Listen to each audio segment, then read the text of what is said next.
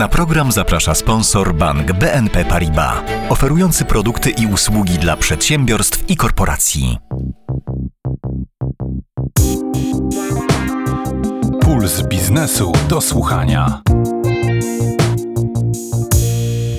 Dzień dobry, Małgorzata Grzegorczyk. To jest Puls biznesu do słuchania.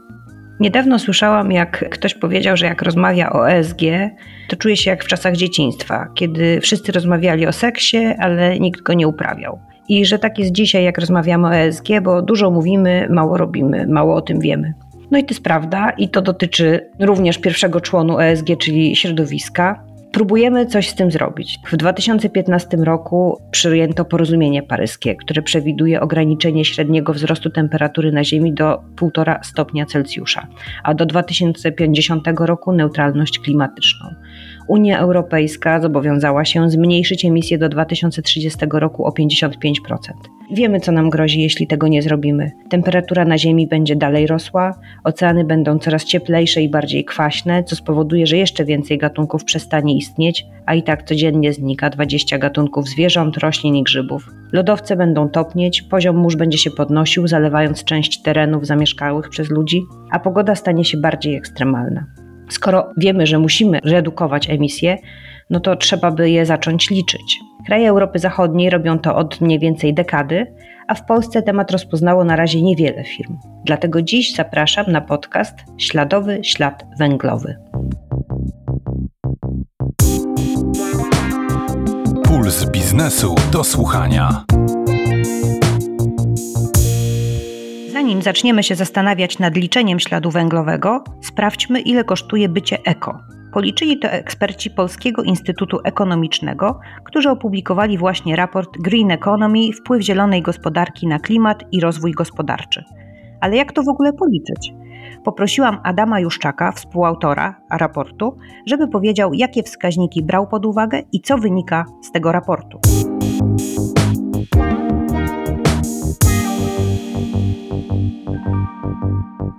Mówiąc o zielonej ekonomii, oczywiście mówimy o zjawisku, które jest wycinkiem tak zwanego zrównoważonego rozwoju, natomiast nie jest całością zrównoważonego rozwoju. Chodzi nam przede wszystkim właśnie o sprawdzenie, na ile możemy być ekologiczni i na ile możemy nie dokładać się do dalszych zanieczyszczeń, jednocześnie nie zmniejszając swojego standardu życia w jaki sposób to policzyliśmy. Bardzo często w publikacjach, które sprawdzają poziom tak zwanej zielonej ekonomii, mamy do czynienia z sprawdzaniem stanu obecnego. To znaczy po prostu sprawdzaniem takich rzeczy jak ilość emisji, zanieczyszczeń i jest to bardzo, bardzo dobry sposób sprawdzania, natomiast on mówi nam jedynie o właśnie tym, co doskonale wiemy, że na przykład w Europie na najlepszym poziomie bycia eko są chociażby kraje skandynawskie, ale nie mówi nam o tym, jak ten poziom się rozwija rozwijał przez ostatnie lata, a doskonale wiemy, że są kraje, które w porównaniu na przykład do krajów Europy Środkowo-Wschodniej, które w jakikolwiek wolny sposób swoją ekonomię zaczęły budować dopiero w latach 90., są kraje, które miały znacznie wcześniej możliwość rozbudowy na przykład właśnie odnawialnych źródeł energii. W związku z czym my naszego wskaźnika wzięliśmy pod uwagę nie stan obecny, ale rozwój na przestrzeni od 2011 do 2019 roku i jak ten rozwój wpływał na wzrost PKB i spadek emisji CO2. Z naszego wskaźnika wzięliśmy 20 zmiennych pogrupowanych w 8 kategorii i te kategorie to są m.in. rządowe wydatki na ochronę środowiska, tak zwana gospodarka obiegu zamkniętego, czyli w naszym wypadku prywatne emisje w gospodarkę obiegu zamkniętego. To jest publiczne wsparcie dla paliw kopalnych, co istotne u nas jako dystymulanta, czyli im wyższe publiczne wsparcie dla paliw kopalnych, tym gorszy finalny wynik indeksu rozwoju zielonej ekonomii. Mamy także podatki środowiskowe, taryfy gwarantowane do odnawialnych źródeł energii oraz ich wzrost i rozbudowa odnawialnych źródeł energii zarówno w elektroenergetyce, jak i ciepłownictwie i chłodnictwie no i na sam koniec jeszcze także z większych kategorii, które grupują po kilka wskaźników, mamy także wydatki na badania naukowe związane właśnie z odnawialnymi źródłami energii i technologią wychwytu CO2. I co wynika z tego raportu dla tego regionu, który Państwo zbadali? My zbadaliśmy generalnie kraje Unii Europejskiej i z raportu wynika, że jeżeli chodzi o mit na temat tego, że rozwój zielonej ekonomii wpływa negatywnie na gospodarkę, to można powiedzieć, że w naszym raporcie mu przeczymy. Oczywiście nie jest tak, że jest to coś, co wpływa niezwykle pozytywnie też na gospodarkę, natomiast w naszym raporcie wynika, że wpływ tym jest dość znikomy, ale pozytywny. Więc nie ma żadnego powodu, żeby bać się inwestycji w zieloną ekonomię. Z kolei, jeśli chodzi o wpływ właśnie zielonej ekonomii na spadek emisji CO2, jest on bardzo, to bardzo duży. Więc porównując rozwój zielonej ekonomii do codziennego, posługujemy się, mówiąc o nim e, taką anegdotą, to znaczy wyobraźmy sobie, że stanęlibyśmy przed wyborem zmiany pracy i nasza alternatywna praca daje nam bardzo podobne albo i nawet delikatnie wyższe zarobki, oczywiście jest dla nas zdrowsza, mniej stresująca i daje dużo lepsze godziny pracy i większy work-life balance. No, wybór w takim wypadku byłby oczywisty, zwłaszcza, że pamiętać to, że w ostatnim dziesięcioleciu ten wpływ na gospodarkę nie był zbyt duży, to nie musi oznaczać, że tak będzie w kolejnych dziesięcioleciach, ponieważ używanie chociażby paliw kopalnych staje się coraz droższe, a alternatyw w postaci y, odnawialnych źródeł energii coraz tańsze. A jak w tym raporcie wypada Polska? Polska jest nieco poniżej średniej unijnej i znajduje się na 18 miejscu wśród 27 krajów Unii. To wynika z tego, że mm, no, w większości zmiennych, które analizowaliśmy, dynamika Polski była bliska zero lub delikatnie ujemna więc nie zdobyliśmy jakiegoś ogromnego rozwoju, przynajmniej w tamtym okresie. Co nie znaczy, że nie było wskaźników, w których Polska jednak się rozwijała i rozwija do tej pory. Takim wskaźnikiem możemy być na przykład odnawialne źródła e, energii. Co istotne, w ciągu ostatnich lat już nie, które nie braliśmy pod uwagę w samym indeksie, bo na 2019 roku skończyliśmy ze względu na pandemię, natomiast i jej wpływ na, na zaburzenie pomiarów. Natomiast jeżeli spojrzymy na rozwój zielonej ekonomii w Polsce w ostatnich trzech latach, to on mimo wszystko znacząco przyspieszył. Mamy do czynienia chociażby z bardzo dużą rozbudową odnawialnych źródeł energii i mamy tutaj tylko w przeciągu ostatniego roku moce OZE zwiększyły się z 12 do 16 gigawatów.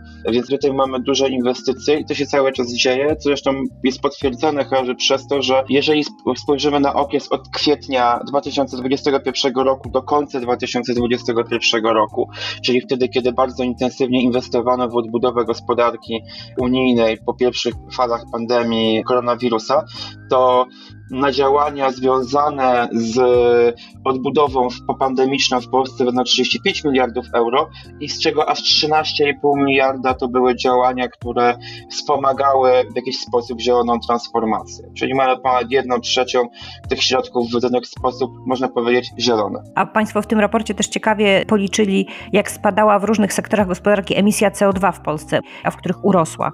W większości badanych sektorach emisja spadła. Jest jeden, który bardzo mocno wybija się, jeśli chodzi o wzrost emisji, jest to sektor transportowy. To oczywiście wiąże się z tym, że mając bardzo duży wzrost zamożności Polaków w latach 90. i 2000, no kupowaliśmy przede wszystkim więcej samochodów. Ilość samochodów na przeciętną osobę w Polsce znacząco zwiększyła się, przez co emitujemy jednak więcej emisji w tym sektorze. Natomiast jeżeli mówimy o innych sektorach, takich jak chociażby gospodarka odpadami, tu możemy stwierdzić, że mamy ponad 40% spadek emisji, w elektroenergetyce i ciepłownictwie ponad 30%, tak samo ponad 30% w rolnictwie, czy 28% w e, przetwórstwie przemysłowym i budownictwie. Poza wspomnianym transportem, jedynymi dwoma sektorami, gdzie ten wzrost emisji był, ale był on bardzo niewielki, to były procesy przemysłowe, 10% i tak zwane pozostałe spalanie paliw nie mieszczące się w innych kategoriach, czyli 7%. Natomiast jeżeli spojrzymy na emisję w sposób ogólny, no to należy powiedzieć sobie wprost.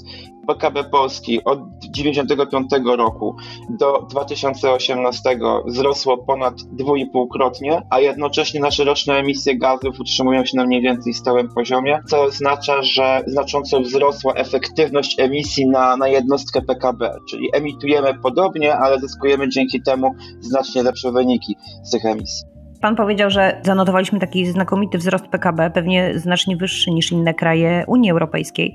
To może tak przewrotnie spytam, może wcale nie ma się co tak spieszyć do tej zielonej energii? Takie opinie też się da słyszeć, to, to wcale nie jest takie przewrotne pytanie.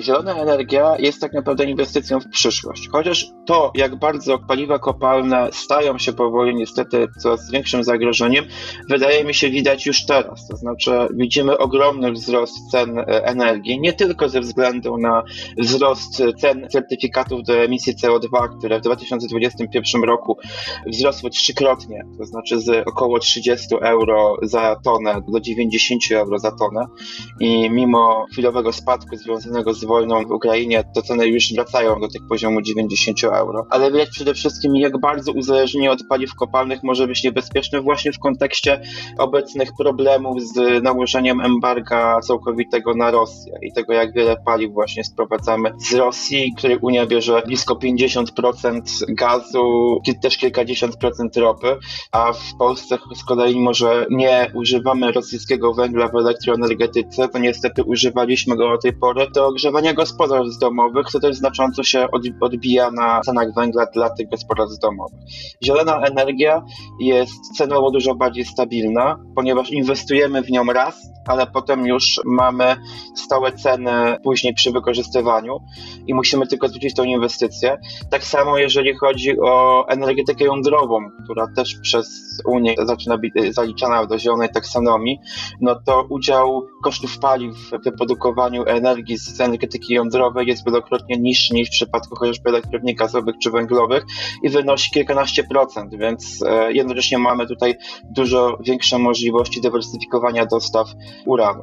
Podsumowując więc, te inwestycje dzisiaj faktycznie są konieczne, ale dadzą nam w przyszłości bardzo duży zysk nie tylko w postaci tejże energii, ale także większego zdrowia i mniejszych zmian klimatu. Tutaj też wspomnę o nowym raporcie moich kolegów z zespołu, on się nazywa Emitting 7 i tam z kolei policzyli oni, jak bardzo w przypadku wzrostu emisji i wzrostu temperatury powyżej tych celów, które sobie postawiliśmy, czyli tego 1,5 stopnia podczas porozumienia paryskiego, jakich ogromnych spadków właśnie PKB możemy się spodziewać. I w przypadku niektórych krajów na świecie, na przykład takich Indii, to może być nawet blisko 40%.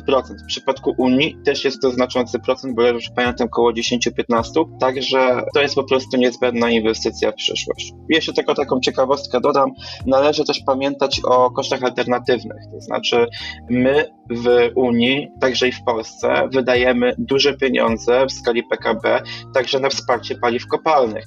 Są kraje jak Grecja, w których to wsparcie dla paliw kopalnych e, publiczne wynosi nawet 1,2% PKB. W Polsce jest to około 0,2% PKB. Natomiast tu mówimy tylko o samym wsparciu finansowym. Natomiast ekonomiści z Międzynarodowego Funduszu Walutowego policzyli, że w skali całego świata, jeżeli do kosztów używania paliw kopalnych doliczymy także właśnie kwestie zdrowotne dla społeczeństw lokalnych, kwestie klimatyczne czy kwestie zanieczyszczeń środowiskowych, także wpływu na transport, pogorszenia się zdrowia mieszkańców, no to ta cena rośnie nawet do blisko 7% światowego PKB, czyli mamy do czynienia tak naprawdę z ogromnymi kosztami. To z tego, co Pan mówi, nie mamy wyboru, musimy inwestować w zieloną gospodarkę. Ja niecierpliwie czekam na raport PIE, który obejmie te lata 2019-2022. Bardzo Panu dziękuję za rozmowę. Naszym gościem był Pan Adam Juszczak z Polskiego Instytutu Ekonomicznego. Dziękuję za rozmowę. Dziękuję bardzo. Puls biznesu do słuchania. Raportu Polskiego Instytutu Ekonomicznego dowiedzieliśmy się, że zielona transformacja się nam wszystkim opłaci. To jest jednak bardzo złożona sprawa, a jednym z elementów zielonej gospodarki jest ślad węglowy. Wszystko o tym wie dr Aleksandra Drewko z Fundacji Climate Strategies Poland. I to ona opowie nam, jak się liczy ślad węglowy.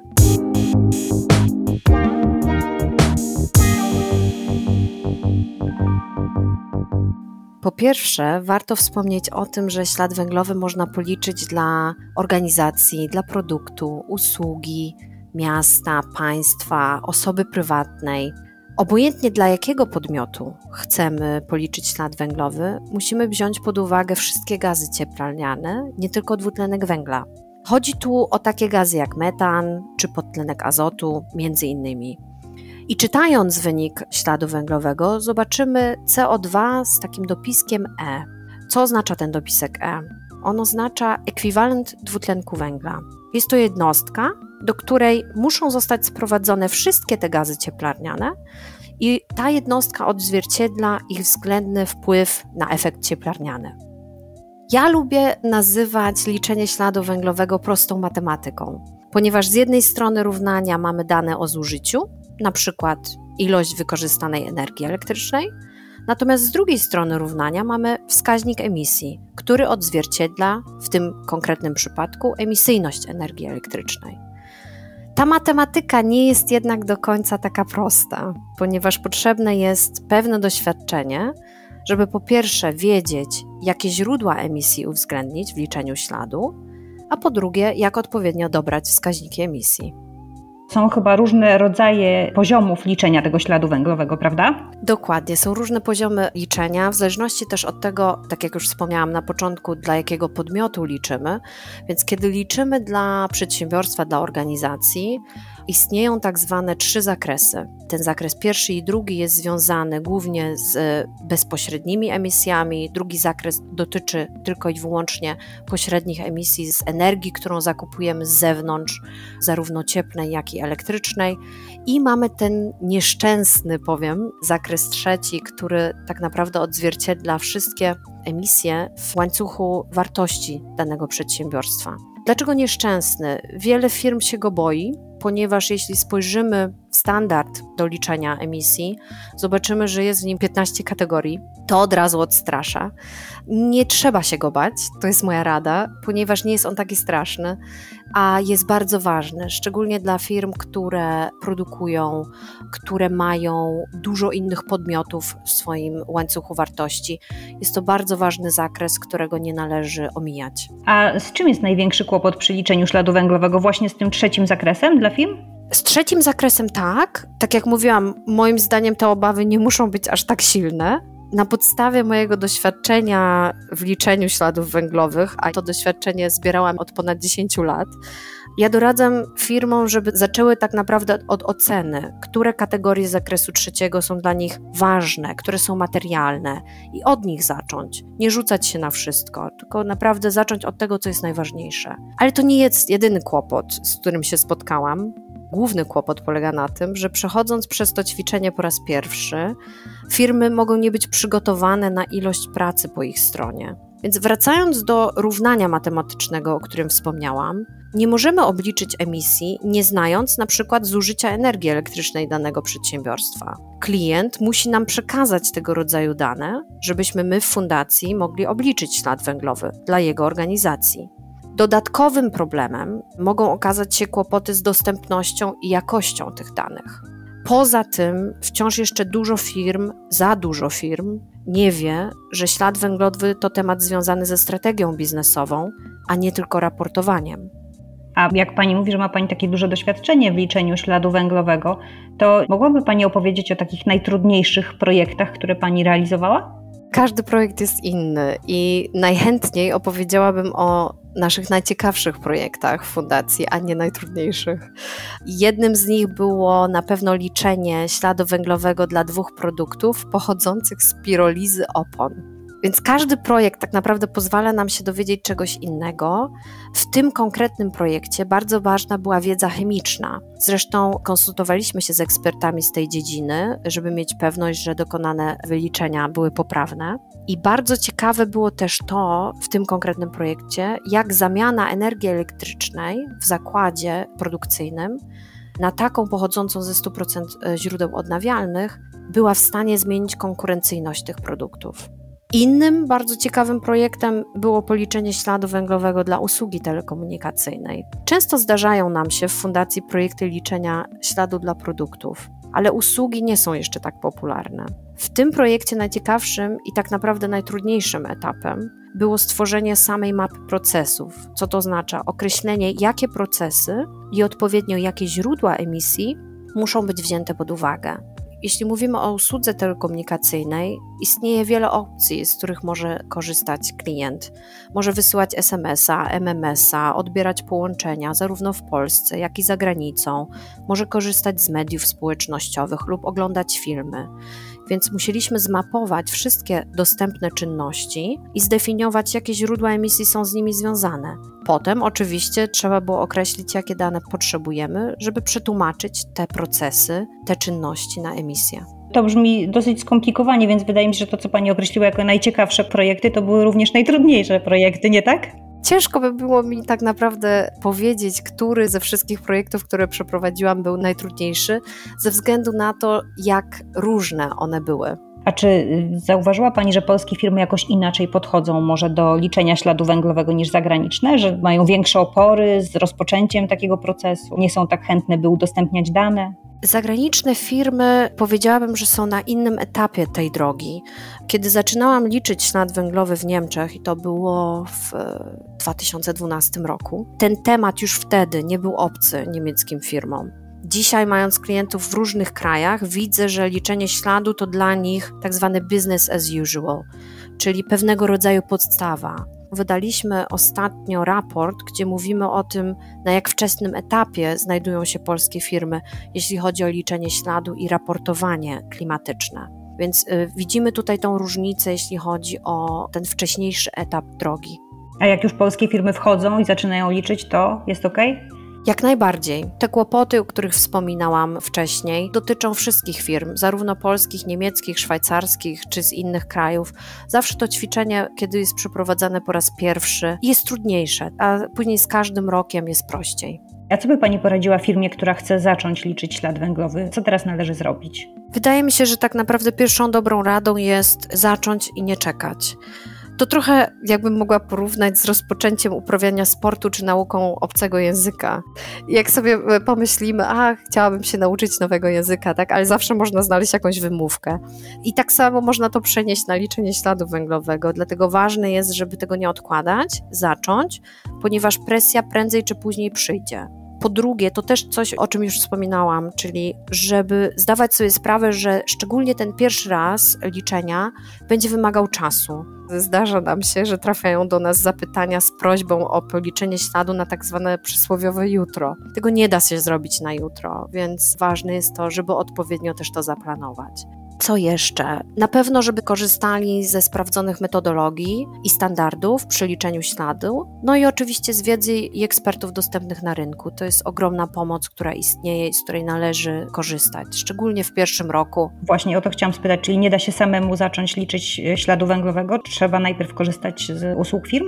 Wydaje mi się, że uda się policzyć w zależności od tego, jaką ilością czasu dysponuje dana firma i jaką ilością zasobów ponieważ istnieją standardy, na których należy oprzeć liczenie śladu węglowego, dla osoby, która tak naprawdę po raz pierwszy otrzyma taki standard i zacznie czytać, zacznie się w niego wgłębiać, to jest czas, który musi też wykorzystać na to, więc wszystko trochę zależy od tego, czy ten czas dana firma woli wykorzystać na samo przestudiowanie tego standardu, czy woli skorzystać z oferty, która znajduje się na rynku, więc y, tak naprawdę to zależy od firmy.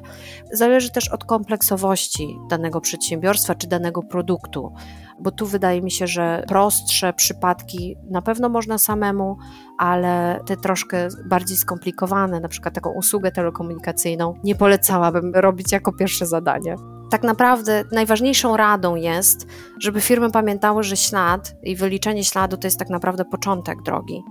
Bo to nie ma być dokument, który trafi do szuflady, tylko początek budowania strategii redukcji emisji, strategii klimatycznej. Czyli tak naprawdę zrozumienie tego, gdzie się znajdują firmy i gdzie chcą się znaleźć w następnych 5-10 latach. A przez te 10 lat ile pani policzyła śladów węglowych? Da się to oszacować? Takiego pytania jeszcze nigdy nie dostałam. Bardzo ciekawe. No na pewno było ich pewnie mniej niż 100, ale więcej niż 30. Pewnie jest Pani najbardziej doświadczoną osobą z Polski, także bardzo się cieszę, że była Pani naszym gościem i dziękuję za rozmowę. To była Pani dr Aleksandra Drewko z Fundacji Climate Strategies Poland. Dziękuję za rozmowę. Dziękuję bardzo. Puls biznesu do słuchania. Skoro już wiemy, jak się liczy ślad węglowy i po co się to robi, czas posłuchać, jak to wygląda od strony przedsiębiorców. Będziemy gościć przedstawicieli trzech firm z różnych branż. Pierwsza z nich to LPP, Giełdowa Grupa Odzieżowa, w której specjalistką do spraw zrównoważonego rozwoju jest Aleksandra Pawelec. Zapytałam ją najpierw, ile firma potrzebowała czasu, żeby nauczyć się, jak liczyć ślad węglowy.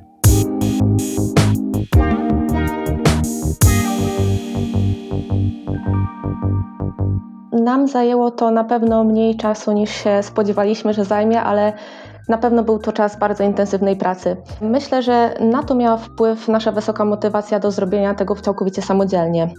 Ogólnie sama historia, dlaczego zdecydowaliśmy się policzyć ślad węglowy samodzielnie, moim zdaniem jest szalenie ciekawa, bo przygotowywaliśmy się do dekarbonizacji i zaczęliśmy zaglądać w obliczenia z zeszłych lat, które wykonywały dla nas wtedy firmy zewnętrzne, bo chcieliśmy znaleźć te punkty, na których w dekarbonizacji będziemy musieli się skupić najmocniej.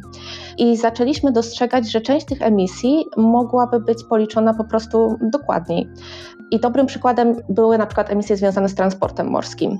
Był to wtedy taki prosty przelicznik, który uwzględniał środek transportu, masę towaru i ilość przebytych kilometrów, natomiast nie uwzględniał tego, że my w LPP dbamy o to, żeby wypełnienie kontenerów było jak najbardziej dokładne, co się przekłada później na mniejszą ilość tras i na mniejszy ślad węglowy. I w pewnym momencie po prostu stwierdziliśmy, że aby rzetelnie policzyć ten ślad węglowy, potrzebna jest znajomość firmy na wszystkich poziomach oraz ścisła współpraca z różnymi działami firmy, więc właściwie no, kto zrobi to lepiej, jak nie my sami i poświęciliśmy naprawdę dziesiątki godzin na dogłębne zapoznanie się z wytycznymi GHG Protocol, bo według tego protokołu liczyliśmy nasze emisje, na ich zrozumienie i później przełożenie na całą działalność LPP. No i na początku mieliśmy obawy, czy właściwie my dysponujemy wszystkimi danymi, które potrzebujemy do obliczeń, bo od samego początku chcieliśmy policzyć emisję już we wszystkich trzech zakresach i wszystkich kategoriach właśnie według GAG Protocol. I przez parę miesięcy zbieraliśmy takie próbne dane ze wszystkich kluczowych działów LPP, od y, działu produktu, przez dział logistyki, podział administracji i księgowości.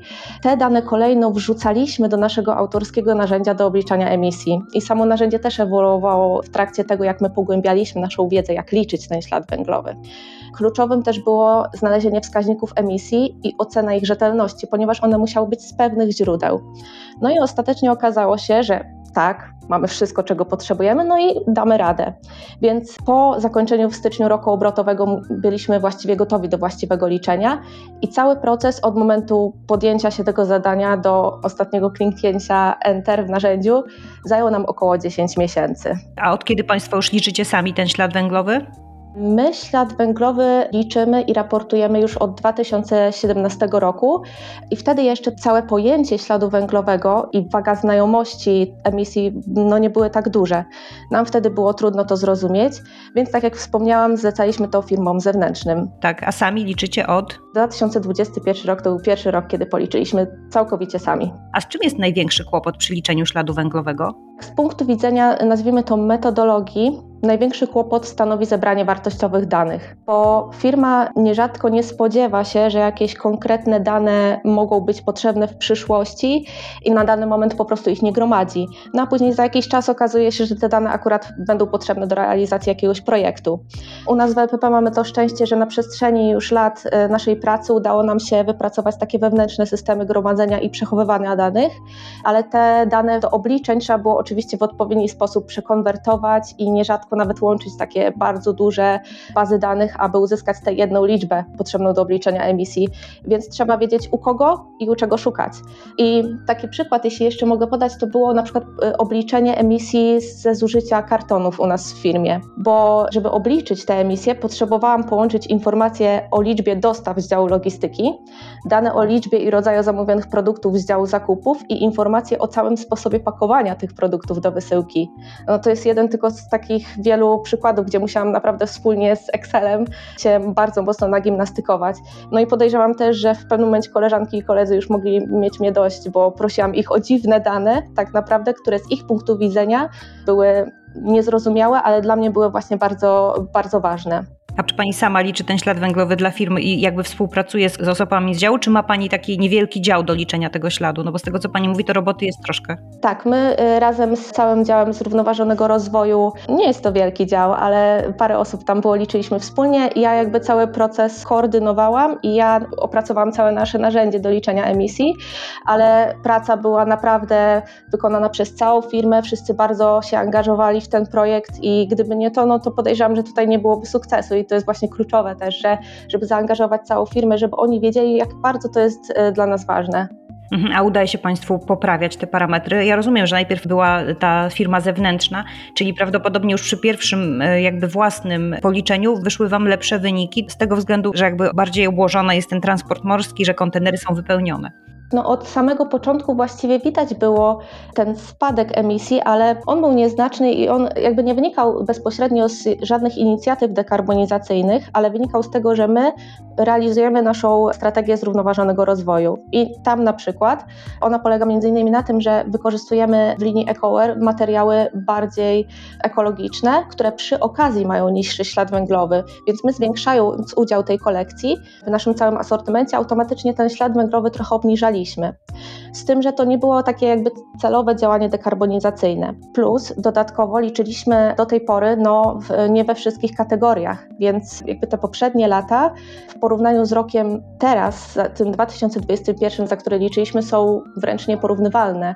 bo rozszerzyliśmy zakres liczenia, zmieniliśmy metodologię i zmieniliśmy też wskaźniki. One są, mamy wrażenie, bardziej dobrane pod naszą branżę, więc ten rok jest nieporównywalny. No 2020 też właściwie nie jest porównywalny, no bo przyszła pandemia. Mieliśmy pozamykane salony, co się wiązało z mniejszymi emisjami związanymi z działalnością salonów.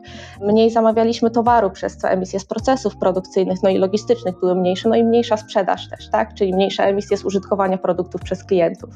Wiemy, że od kolejnego roku dopiero będziemy mogli widzieć te realne spadki naszych emisji, które będą wynikać z naszych inicjatyw dekarbonizacyjnych de facto. Czy ten rok Pani się spodziewa, że będzie lepszy? Spodziewam się, że będzie lepszy, ponieważ e, my jesteśmy w trakcie opracowywania naszej polityki dekarbonizacyjnej i liczymy na to, że te inicjatywy, które wprowadzimy, po prostu dadzą nam wymierne efekty. Tutaj musimy mieć też z tyłu głowy zawsze to, że nasza firma równolegle się rozrasta, czyli te emisje będziemy musieli bardzo mocno nad nimi pracować, w kontekście również e, wzrostu całej firmy, żeby wyważyć to tak, żeby wszystkie nasze inicjatywy tak zniwelowały nasz ślad węglowy, żeby on po prostu był dostatecznie niski. Ale czy celem jest to, żeby był właśnie ślad węglowy niższy w tym roku niż w zeszłym? Tak, to jest cel. Zawsze jest taki cel, żeby ten ślad węglowy był niższy.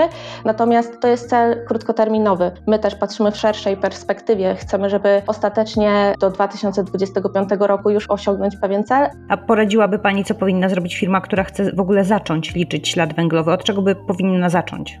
W pierwszej kolejności na pewno powinna podjąć decyzję, czyli czy te emisje sama, czy właśnie z pomocą firmy zewnętrznej. Ja generalnie gorąco zachęcam do liczenia emisji samodzielnie i myślę, że już te argumenty trochę przytoczyłam, że jest to najlepsze rozwiązanie, jednak wiadomo, że no, niektóre firmy mogą nie mieć zasobów, aby oddelegować do takiego zadania jedną czy więcej osób. I w takiej sytuacji naprawdę warto skorzystać e, z usług firmy zewnętrznej, a takich firm na rynku no, jest coraz więcej, bo sam temat aktualnie przeżywa szczyt popularności w związku z tym, że Unia Europejska wprowadza nowe wymogi w zakresie raportowania. Jednak niezależnie od tego, czy firma wybierze sposób liczenia samodzielnie, czy przy pomocy firmy zewnętrznej, to powinna przynajmniej zapoznać się z wymogami norm liczenia i raportowania emisji, bo wtedy dużo po prostu łatwiej będzie gromadzić odpowiednie dane, aby uniknąć stosowania na przykład przybliżeń, gdy wydaje nam się, że firma nie dysponuje właściwymi danymi. A gdzie się szuka takich informacji o tych normach?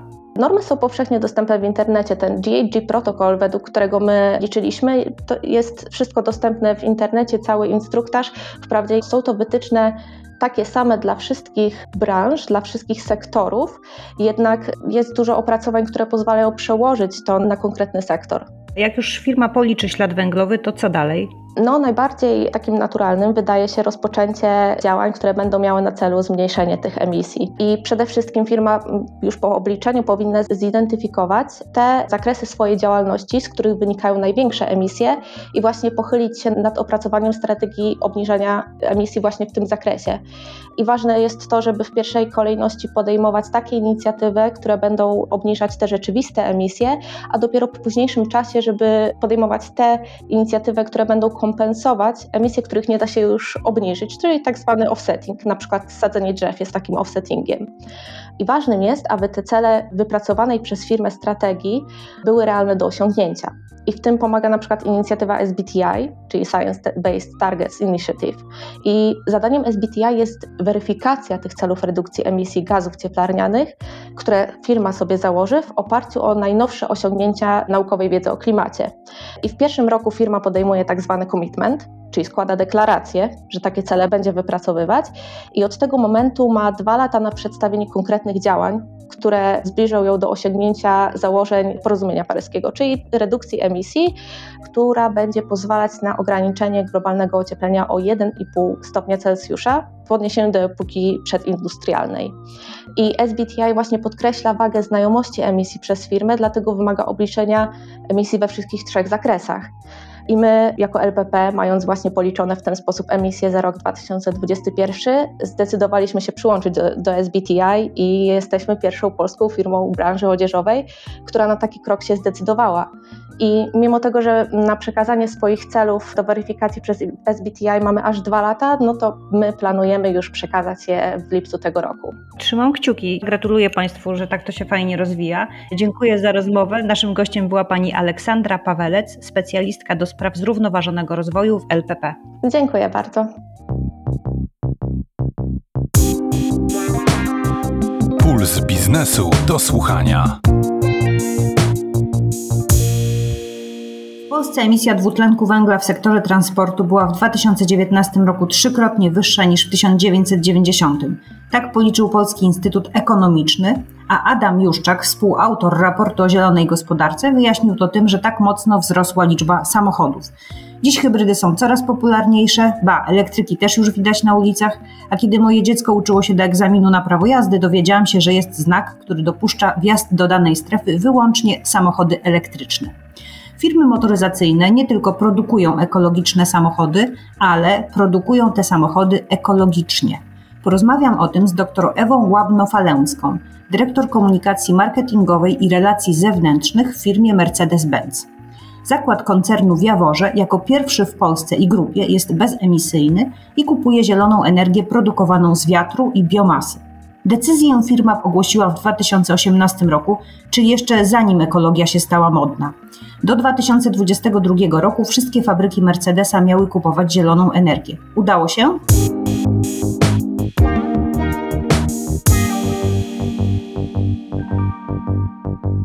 Tak, udało się.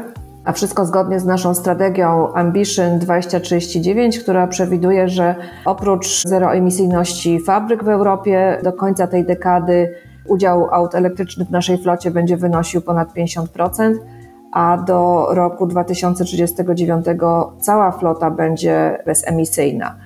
No, Jawor jest bezemisyjny właściwie już od początku budowy, od początku podjęcia produkcji i jest rzeczywiście w całości zasilany energią odnawialną. To są wiatraki z firmy wiatrowej, 22 wiatraki, 12 km od Jawora.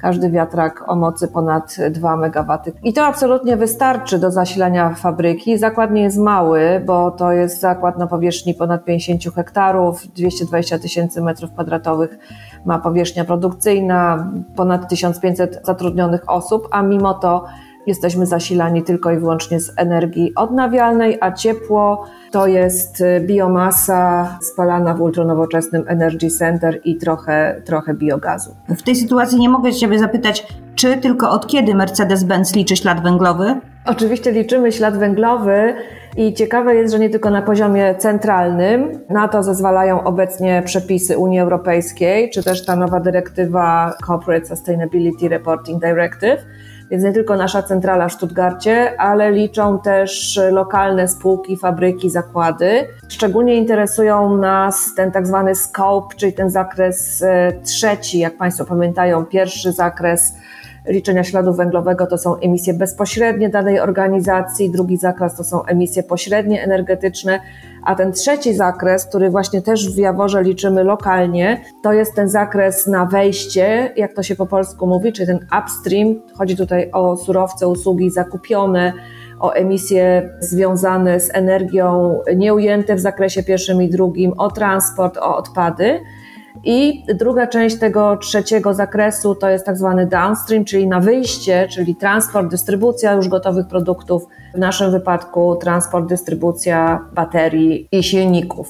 Tutaj współpracujemy z francuską firmą, która pomaga nam liczyć ten kalkulator CO2 we wszystkich tych trzech zakresach. Skoro Mercedes-Benz liczy ślad węglowy we wszystkich trzech zakresach, to znaczy, że sprawdza też swoich poddostawców. Czy zdarza się, że rezygnujecie z jakiegoś dostawcy, dlatego że on sam nie liczy śladu węglowego albo ma zbyt wielki ślad węglowy? Oczywiście zobowiązuje nas do tego również e, nasza e, strategia. Wymagamy redukcji śladu węglowego od naszych poddostawców. Już do końca ubiegłego roku 75% naszych poddostawców podpisało tak zwany ambition letter, czyli takie zobowiązanie, że będą dążyli do neutralności klimatycznej. Do 2039 wszystkie fabryki Mercedesa i poddostawcy muszą osiągnąć zeroemisyjność.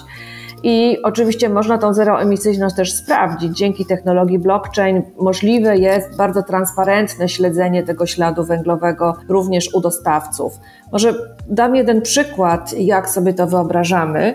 Od 2026 roku Daimler Mercedes-Benz będzie kupował stal, czyli jeden z takich podstawowych artykułów do produkcji samochodów, od szwedzkiej firmy SSAB ona jest w miejscowości Lulea i to jest stal wyprodukowana w stuprocentowo zeroemisyjnej fabryce, notabene na zielony wodór. Wydaje mi się, że Wy chcecie w Jaworze osiągnąć jeszcze więcej, bo inwestujecie w bocznicę kolejową. Powiesz, na jakim etapie jest ten projekt i co on Wam da? Tak, od początku naszej inwestycji w Jaworze marzyliśmy o tym, żebyśmy byli też zeroemisyjni właśnie w tym trzecim zakresie, czyli jeżeli chodzi o transport.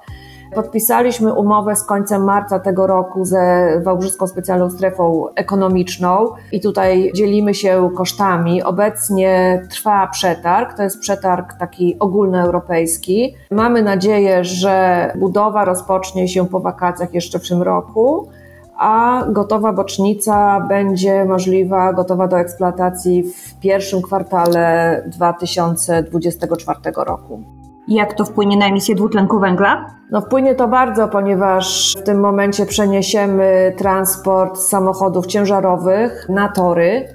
Szacujemy, że 80-85% dostaw do fabryki i tyle samo wyrobów z fabryki przeniesie się na transport y, szynowy. No i to są ogromne oszczędności CO2. Mamy tutaj pierwsze parametry. Kilka miesięcy temu Mercedes uruchomił centrum logistyczne w Bremie. Tam jest ogromna fabryka samochodów osobowych i w 100% jakby jest to transport kolejowy. My w Jaworze będziemy mieć bardzo nowoczesną platformę przeładunkową, także no, bocznica poprawi też atrakcyjność y, całego terenu w powiecie jaworskim. A planujecie jeszcze jakieś takie ekologiczne działania w Jaworze? Tak, w ramach całej strategii zrównoważonego rozwoju planujemy szereg działań. Najbliższy to jest e, budowa instalacji fotowoltaicznej na dachu jednego z trzech e, budynków. Ta instalacja pokryje około 15% zapotrzebowania na energię elektryczną. Przy okazji Oczywiście obniży koszty zakupu energii, obniży też opłatę dystrybucyjną. Wiemy, że weszła nowa opłata mocowa. Nasza planowana instalacja ma moc e, na razie 1,5 MW. Rozbudowujemy infrastrukturę do ładowania aut elektrycznych, bo wśród naszych pracowników jest też coraz więcej osób, które mają auta elektryczne albo zelektryzowane. No i oczywiście, jeżeli chodzi o gospodarkę odpadami, to redukcja odpadów, segregacja odpadów, wszystko znowu w ramach gospodarki obiegu zamkniętego. Bardzo ważne jest, że udało nam się zoptymalizować zagospodarowanie odpadów niebezpiecznych, takich jak, nie wiem, odpad emulsji czy zaolejonej celulozy Polega na to na tym, żeby zamiast traktować to jako odpady i unieszkodliwiać je w sposób przyjazny dla środowiska, przekształcamy te odpady w surowiec wtórny, więc one jakby zmieniają swój status. Taki projekt teraz dotyczy węglanu wapnia. Jest to część też większego projektu w ramach koncernu. Chcemy zredukować odpady o 40% do końca bieżącej dekady. No w ramach e, redukcji śladu węglowego mamy też zbiorowy transport pracowniczy z bardzo wielu kierunków. Zachęcamy do tak zwanego carpoolingu, czyli żeby osoby za pomocą specjalnej cyfrowej aplikacji łączyły się w grupy i żeby w samochodach nie jechała jedna osoba, tylko cztery. Jest cały system nagród dla takich osób. Mamy specjalną aplikację, tak jak wspomniałam, więc tutaj technologia też bardzo pomaga. Zlikwidowaliśmy wszelkie butelki, zbiorniki, po prostu filtrujemy wodę w kranie. Cała fabryka jest zbudowana na zasadzie silicon free, to znaczy, że nie mamy silikonu jako środka łączącego elementy budynkowe bierzemy udział w sprzątaniu świata. To są już takie inicjatywy pracownicze. Mamy grupę, która się nazywa Grupa CO2 i ona się zajmuje takimi drobnymi tematami środowiskowymi, na przykład y, nasadzenie drzewa, krzewów, opieka nad pięcioma ulami, które mamy na terenie zakładu. Obecnie koleżanki, koledzy sieją mieszanki bioróżnorodne, a ostatni pomysł to jest uprawa lawendy, także będzie pięknie fioletowo, lawendowo i jeszcze bardziej pachnąco w Jaworze. Bardzo Wam zazdroszczę. O tym, jak ekologiczny może być producent samochodów, opowiadała dr Ewa Łabno-Falęcka, dyrektor komunikacji marketingowej i relacji zewnętrznych w firmie Mercedes-Benz. Dziękuję. Dziękuję bardzo.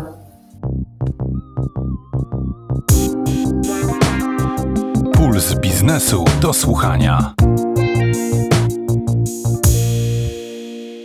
Wiemy już, jak LPP zaczęło samo liczyć ślad węglowy, Wiemy, jak ślad węglowy zmniejsza Mercedes-Benz, ale zielone muszą być także budynki. W Unii Europejskiej do 2050 roku wszystkie budynki muszą uzyskać zerowy, całkowity ślad węglowy netto. Brzmi trudno. Co to znaczy? Zapytałam Emilię Dębowską, która jest dyrektorem do spraw zrównoważonego rozwoju w firmie Panatoni, europejskim deweloperze magazynowym.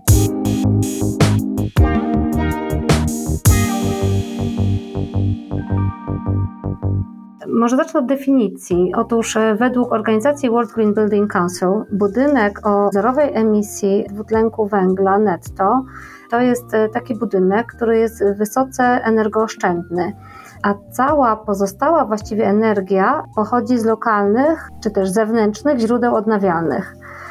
I rzeczywiście jest tak, że według e, celów unijnych do 2050 roku 100% budynków musi funkcjonować przy zerowej emisji swojej netto dwutlenku węgla. Ale do 2030 roku wszystkie nowe budynki już muszą tak funkcjonować co to oznacza to net zero, bo to też jest często mylone.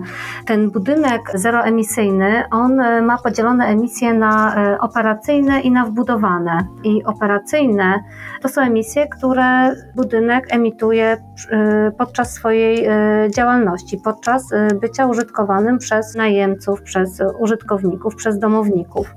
Natomiast wbudowana emisja to są emisje, które składają się podczas y, budowy takiej inwestycji, czyli tutaj mamy na myśli wszystkie materiały budowlane, które mają wbudowaną swoją emisyjność. Mam tutaj na myśli też transport materiałów budowlanych, organizację budowy, i to wszystko tworzy nam e, tak zwaną tą część embodied carbon, czyli wbudowanych emisji. Mhm. Czyli teraz mamy te dwa rodzaje emisji, które się liczą w budynku. To najpierw powiedz, proszę powiedzieć o tej pierwszej, czyli jak zmniejszyć ślad węglowy operacyjny.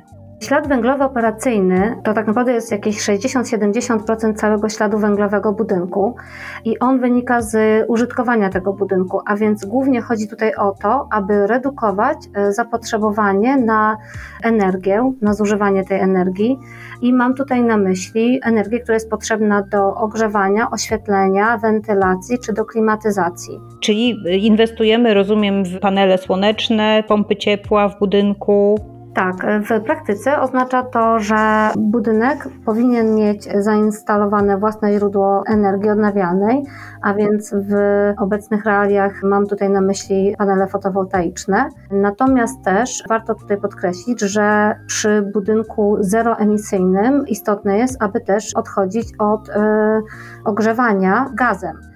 W związku z czym tutaj alternatywą dla takiego ogrzewania w przypadku naszego sektora, e, w przypadku naszych budynków przemysłowych są to pompy ciepła. A teraz ta emisja wbudowana, jak można ją zredukować?